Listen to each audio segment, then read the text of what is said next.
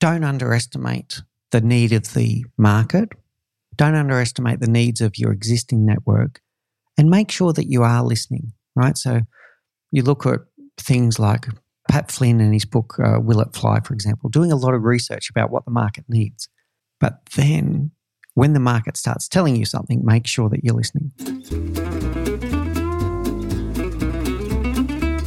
From Smashing the Plateau, I'm David Shriner-Cahn with Going Solo. In this show, we discuss building your own successful business after a long career as an employed professional. Today on Going Solo, I'm speaking with the founder of the Leadership Project, Mick Spiers. To start his own business, Mick leveraged his experience launching startups for other companies. His own business is now off to a great start. Stay with us to hear all the details. Mick shares how effective cohort based learning can be. We know the benefits of peer support. That's why the camaraderie of supportive, collaborative colleagues is the foundation of the Smashing the Plateau community. Inside the Smashing the Plateau community, you'll also find a range of tools and resources to support your business, access to experts, and answers to your burning questions. Check out the Smashing the Plateau community so that you can build a successful consulting business on your own terms, doing what you love and getting paid what you're worth. Learn more at smashingtheplateau.com. Now let's welcome Mick Spiers. Mick is the founder and principal of the Leadership Project and the host of the Leadership Project podcast. His vision is to inspire all leaders to challenge status and to have people stop, reflect, and rethink what it means to be a leader. His mission is to empower leaders with all of the tools and skills they need to create amazing teams and workspaces. Mick, welcome to the show. Thank you, David. It's absolutely wonderful to be here and to be talking with you and your audience today. Thank you. Tell me a little bit about your career. Yeah, sure. So I had a, a long career in industry, let's say in the corporate world spent 15 years in aerospace. So, in mostly the defense sector of aerospace, everything from helicopters through to flight simulators, uh, etc. It was wonderful, a lot of fun. And then something happened where I was, I was working for a company that also worked in urban mobility. So, I did a pivot and worked in the urban mobility area for also 15 years. So I'm going to call that was my my second career, if you like, my second awakening where I discovered this world of mobility, where I had a vision where I wanted to create a world where people could move freely around their cities without delays, without congestion, and ultimately without stress. And that stress is going to become really important for the next thing I'm going to say. So I spent all of this time, 15 years of my life, working on how can I de stress the way people commute to and from work? And over a series of awakenings, it came clear to me that the stressful part was the bit that they were spending in those four walls. That people were spending up to one third of their life in workplaces that either didn't inspire them or worse still, stressed them out. So, what really drives me, David, still today is to make people's lives less stressful. But now I've pivoted to focus on leadership and helping leaders to create those amazing teams and those amazing workspaces where people can fall back in love with their jobs again and they can less, spend less time being completely stressed out in their workspace. So I've now pivoted, I've gone out on my own. I started the Leadership Project as a podcast one year ago and as a business three months ago. So I can do exactly that. And why did you decide to go out on your own? As opposed to doing it either within a company or maybe get a new job? Oh, that's a great question. So, the inspiration, the initial inspiration, if you like, is that, you know, reading a lot of research around organizations like ATD and Gallup were showing me that only 16% of people truly love their job and like their boss. And then I went, okay, so where do these problems come in? And I started looking at things like how leadership development is done. And I was looking at things like, and I, I went through some of these myself, and some of them were very good and some of them were very bad. People getting sent off on leadership retreats for five days and expecting that they're going to come back as a transformed leader and exactly nothing changes. They go back there about their jobs because they've been on this retreat where they've gone for five days, got bombarded with all kinds of leadership uh, information and rhetoric, and go, okay, this is what it takes to be a leader. Now off you go and they just go back to their day jobs. So I decided that we needed to flip leadership development on its head. We look, needed to look at new methods, new proven methods on how people learn and how they put it into applied learning. Not just I went on a course and it was fun and I learned something interesting. I actually applied it. So by going on my own way, I'm rethinking and redesigning the way leadership development is done. We use collaborative or social learning techniques. We use micro learning and we use gamification to make the learning richer, to make it more transformative because we put our students into a reflective state where really we're not teaching them leadership, we're helping them discover the leader that's within them. And then by using the micro learning, they then immediately put it into practice. So the way we do that is we use learning labs where there is this kind of journey of discovery where they're learning new things. But then we have practical labs at the end of each module where they're physically going and putting it into practice immediately before they forget anything. And they're putting it into practice in a way that suits them. So the reason why I didn't just go, oh, I could go and join any other leadership academy and go and join the many people that deliver, say, traditional leadership development programs, I just found it wasn't working and we needed to rethink. Mick, had you ever been an entrepreneur before this? An entrepreneur many times, not an entrepreneur. So this is my first time running my own business. I've started, I think I counted it at one point, seven businesses for other people and always very successfully. Very good at launch, very good at that initial growth, not great at kind of steady state running and terrible at shutting down businesses, right? So, so there's a different need for a different leader at a different stage of any kind of business, and I'm very good at that kind of early stage and the and the growth phase of a business. So I've started seven businesses for other people. This is my first time doing it myself. And how did you feel about starting your own versus starting one for other people? I would, yeah, I'd have to admit that there was always those kind of thoughts that you get in your head going, okay, this is my money now. This is my capital that I'm putting on the line. I'm employing, I've got a small team of six people. I'm employing people where I'm responsible for their income and making sure that they can put a roof over their family's head and food on the table, etc. But all of that was overcome by the reward that I could see. And I'm not talking about financial reward. My business plan stacks up. I'm happy with where that's all going. It was the joy and fulfillment that I'm getting every day by doing something where I know I'm making an impact on people's lives. So the the reward well and truly outweighed the risk. But I have to say that, of course, those thoughts came into my head when I was starting. And once you actually stepped away from employment and got into your business, did you feel the same way or were the emotions different once it was reality? Yeah, quite different, uh, David. So I got very quickly immersed, right? So and getting that joy and fulfillment every day. I find, I find myself in a flow state every single day because I'm doing something that I believe in and that it's this passion that just keeps on driving me to do what I do. People probably look at it and you with your show, I'm sure you've heard this at least a hundred times, maybe a thousand times, David. People that leave a job because they're working 60 or 80 hours uh, for a corporate or whatever, and then all of a sudden find themselves working 80 to 100 hours on their own gig, right? And it feels a little bit like that sometimes because I've got so much on, but it never feels like it. At the end of a week, I might have worked 80 hours, but it never felt like I worked 80 hours because it felt like I was ma- making a difference every single day. So, yes, it does feel different, but it feels different in a good way. Mick, what surprised you about some things that have happened in your business that you didn't expect?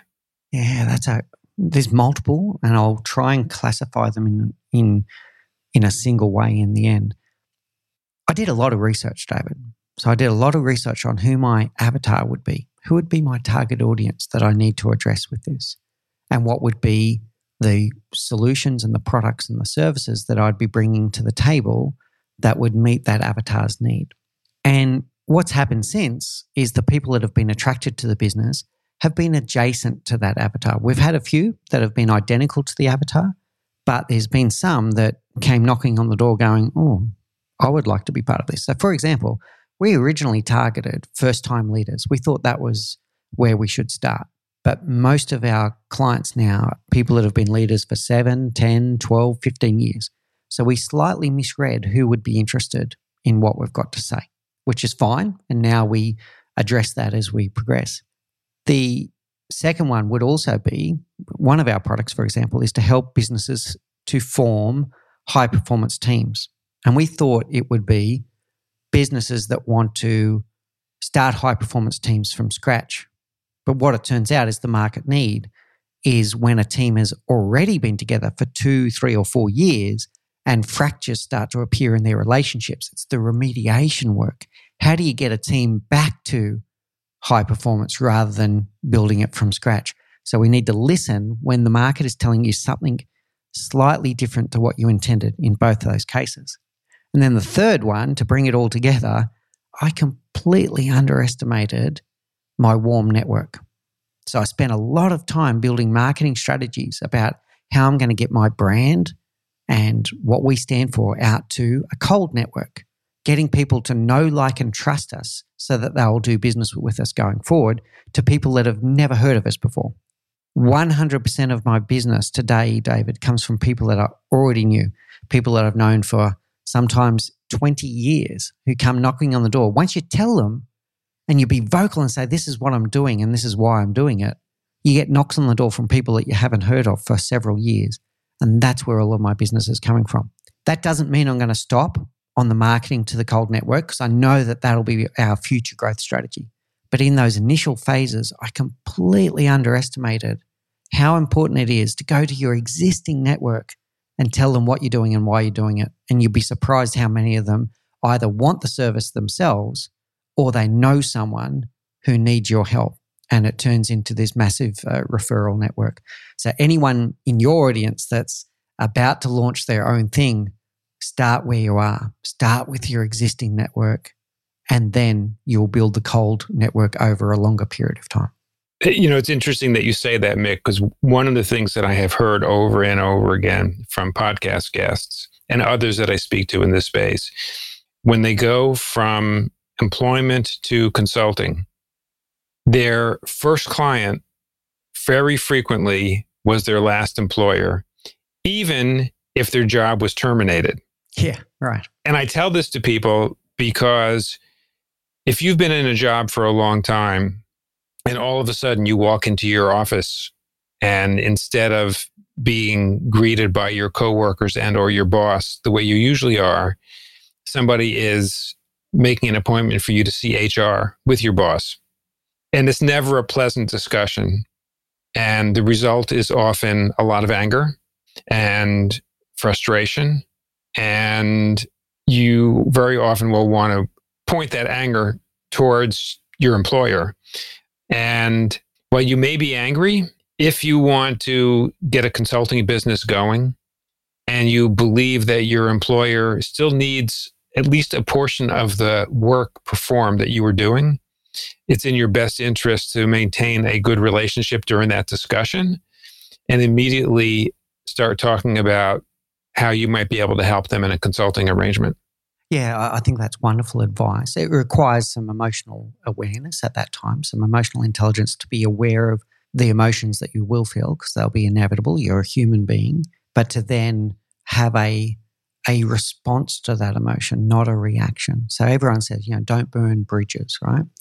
Because you never know what is just around the corner. I think that's right. wonderful advice. And if you're if you're able to be mindful enough to do exactly what you just said, David, to be able to instantly turn it into, okay, we're parting ways right now, but what other ways can I help you? I think that not easy, but I think if you do that, it's going to pay huge rewards. Right. And I'm not saying that you shouldn't process your emotions. You will need a place to process your emotions. It's just that venting your anger towards your employer may not be the most practical way to put food on the table. Yeah, correct and and there's a mental health aspect of that as well, David. So having a good outlet where you can vent if you are going through something emotional, absolutely, that's a healthy thing. But holding on to that anger for a long time doesn't serve you anyway. Doesn't hurt, doesn't serve you, and it doesn't serve the person that you're getting angry with. So. Yeah. So going back to your business, Mick, can you talk a little bit about your business model? Yeah, sure. So there's, I'm going to say three plus avenues to our business. But the first one is coaching. So we're ICF certified uh, coaches where we do one on one coaching and group coaching. The group coaching will start later this year, and we're quite excited about that service and product as well. But one on one coaching to help someone take their leadership to the next level. Very transformative approach that helps them to become a greater leader and, and through that journey of discovery. The second one is the education, the Leadership Academy. So we've got the TLP Leadership Academy. We've already launched our first flagship course, which is called the Gateway to High Performance Leadership. It's an eight module course that goes over eight weeks where they go through these learning labs and practical labs that I'm talking about, topic by topic. So they put it into applied learning immediately instead of going on a five day retreat and, and really nothing happens. So we've got our Leadership Academy with one program so far, but there will be more individual unit programs coming up. Funnily enough, our next course is going to be on emotional intelligence for leaders, as an example. And then the third one is the business to business side, which is that part about forming high performance teams. But as mentioned, it, the market needs turns out to be to remediate teams that have started to fracture. So we have our third part, which is the workshops. When I said plus, there's a few other things that we that we do as well. We do public speaking, we can do uh, conferences, keynote speaker, uh, key, keynote speaking, etc. And I've got my book coming out uh, later this month as well. So we'll also have our publishing side where we're trying to get our message out there to as many people as we can through the written word as well. So three plus parts of our business.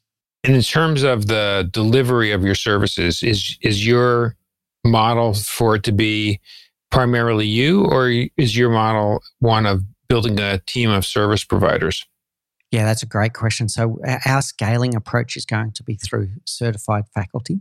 I am, I'll be open and say I'm nervous about that because I've seen some examples where that didn't go well. I'm trying to think whether I should be so specific or not. But you see examples where there's an incredible founder with a fountain of knowledge, with charisma, the ability to deliver, and all this kind of stuff. And they end up running certification programs where you go on a, once again, a three day program and you get certified as a XYZ certified practitioner.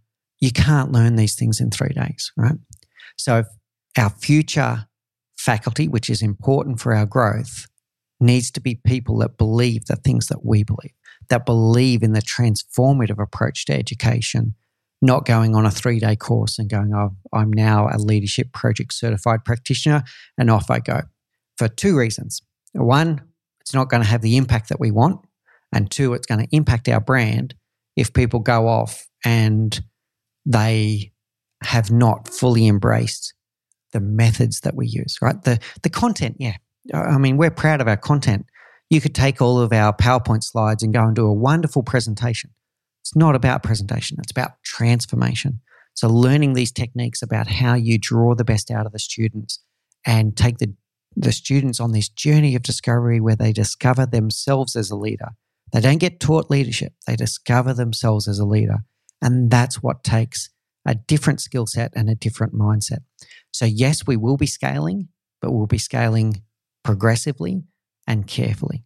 And Mick, given what you said earlier about your own skill set being really strong at launching something, where do you see your role personally once the business you know, hopefully gets to some future level of growth? Oh, that is a wonderful question. And, and now I'm, actually picturing uh, future applications for some roles that I know now. Uh, my team listening to this might be very surprised to hear this, but I know this already. Right. So I, I see myself in the future still being the founder, the person that always started this, still being the principal because of my ability to embody the methods that we're that we're using to get this impact that we're achieving. Being the CVO, so the chief visionary officer, because I have a clear vision of the world that we're trying to create. But I 100% expect that some way down the track, I'm going to be employing absolutely a COO, probably a CEO, all of the things that I know are my blind spot as a leader because I've got enough self awareness to know what I'm good at and what I'm not good at. I'm going to bring people around me that are excellent, excellent operators, that are excellent at process. I'm not good at process, right? So to be able to scale this, we need to be able to have some kind of process uh, manifestation. So I'll be holding on to the vision for sure, holding on to that founder, that principle, but I do not intend to be the long long term CEO or COO of this uh, of this company. That's actually a lot of uh, a lot of self awareness, Mick. Yeah, thanks, David. Yeah, I've learned that over time, and if you don't learn from your mistakes, you don't progress, right? So that is true. Is there anything else that um, that I haven't asked you that you wanted to mention? Yes, I would. I would say to your audience, don't underestimate once again the need of the market. Don't underestimate the needs of your existing network, and make sure that you are listening. Right. So you look at things like Pat Flynn in his book uh, Will It Fly, for example, doing a lot of research about what the market needs. But then when the market starts telling you something, make sure that you're listening. Now, that doesn't mean that you change your strategy every day, but don't be belligerent and don't put your head in the sand if the market is telling you, oh, yeah, that's really good, Mick, but mm, my need is slightly over here. So listen to the market every day and make sure that you're delivering a service that they need, but that is aligned to your vision of what you're trying to create. Yeah, that is really sound advice. Mick, we've covered a lot of territory today. If somebody wants to go deeper with anything we've discussed or access any of the resources that you have, where would be the best place for them to go? Yeah, so we're quite active on all social. So uh, on LinkedIn, very active there. We have a Facebook community group as well, which keeps the conversation going around leadership. We've got a YouTube channel, etc. But the best way to get access to all of that is to come to our website, which is uh, www.mickspiers.com. And there you'll be able to get access to all of this, all of our social media, all of our thought leadership that we do in the leadership space. And you'll also be able to get access to our services. So you'll be able to go there and find our flagship program, the Gateway to High Performance Leadership. And we are taking enrollments now, or applications, I should say, for our next cohort for that program. You'll be able to get access to our certified coaching uh, programs with ICF certified coaches and be able to access our business to business workshops if you're in an organization that's looking to form or reform high performance teams that we're ready to go there as well. We've got some wonderful resources there that you can download uh, one of the things that I've practiced for 13 years, David, is the practice of daily self reflection. So on our website, mickspiers.com, you can download our leadership project self reflection journal, and it teaches you how to use self reflection every day to improve your leadership and involves asking the same five questions every day. Uh, what went well today? What didn't go well today? What would you do differently if you had your time over again? What did you learn about others today? And what did you learn about yourself? There's more to it in the journal, and it takes you through the process of how to put that into a daily habit. But we've got resources like that that you can download and put into immediate effect to start improving your, your leadership. And of course, we'd love to hear from anyone that would like to be part of our future programs. In fact, I'll say right now, David, um, if anyone mentions the Going Solo podcast when they reach out to us to come on our signature course, we would be very happy to offer a 10% discount to anyone that does uh, do so and enrolls in, in our program. Well, thank you for that, Mick. And um, yeah, I encourage everyone to go check out all these resources. There, uh, there's a lot of stuff there. So, Great. Mick, I want to thank you so much for taking the time to join us today on Going Solo and share a little bit about your own career history, what you're up to, your insights on leadership. My guest today has been the founder of the Leadership Project, Mick Spiers. Thank you again, Mick, for joining us. Thank you, David. And thank you for the work that you do for a lot of people that are out there that do make substantial career changes into going solo. You're doing a wonderful job. And uh, I want to thank you on behalf of everyone that goes through that. Thank you so much, Mick. When you visit the Going Solo website, you'll find a summary of each episode along with the links we mentioned on the show. Mick shared how effective cohort based learning can be. We know the benefits of peer support. That's why the camaraderie of supportive, collaborative colleagues is the foundation of the Smashing the Plateau community. Inside the Smashing the Plateau community, you'll also find a range of tools and resources to support your business, access to experts, and answers to your burning questions. Check out the Smashing the Plateau community so that you can build a successful consulting business on your own terms, doing what you love and getting paid what you're worth. Learn more at smashingtheplateau.com. Thank you for taking the time to listen to our show. I'll see you on our next episode.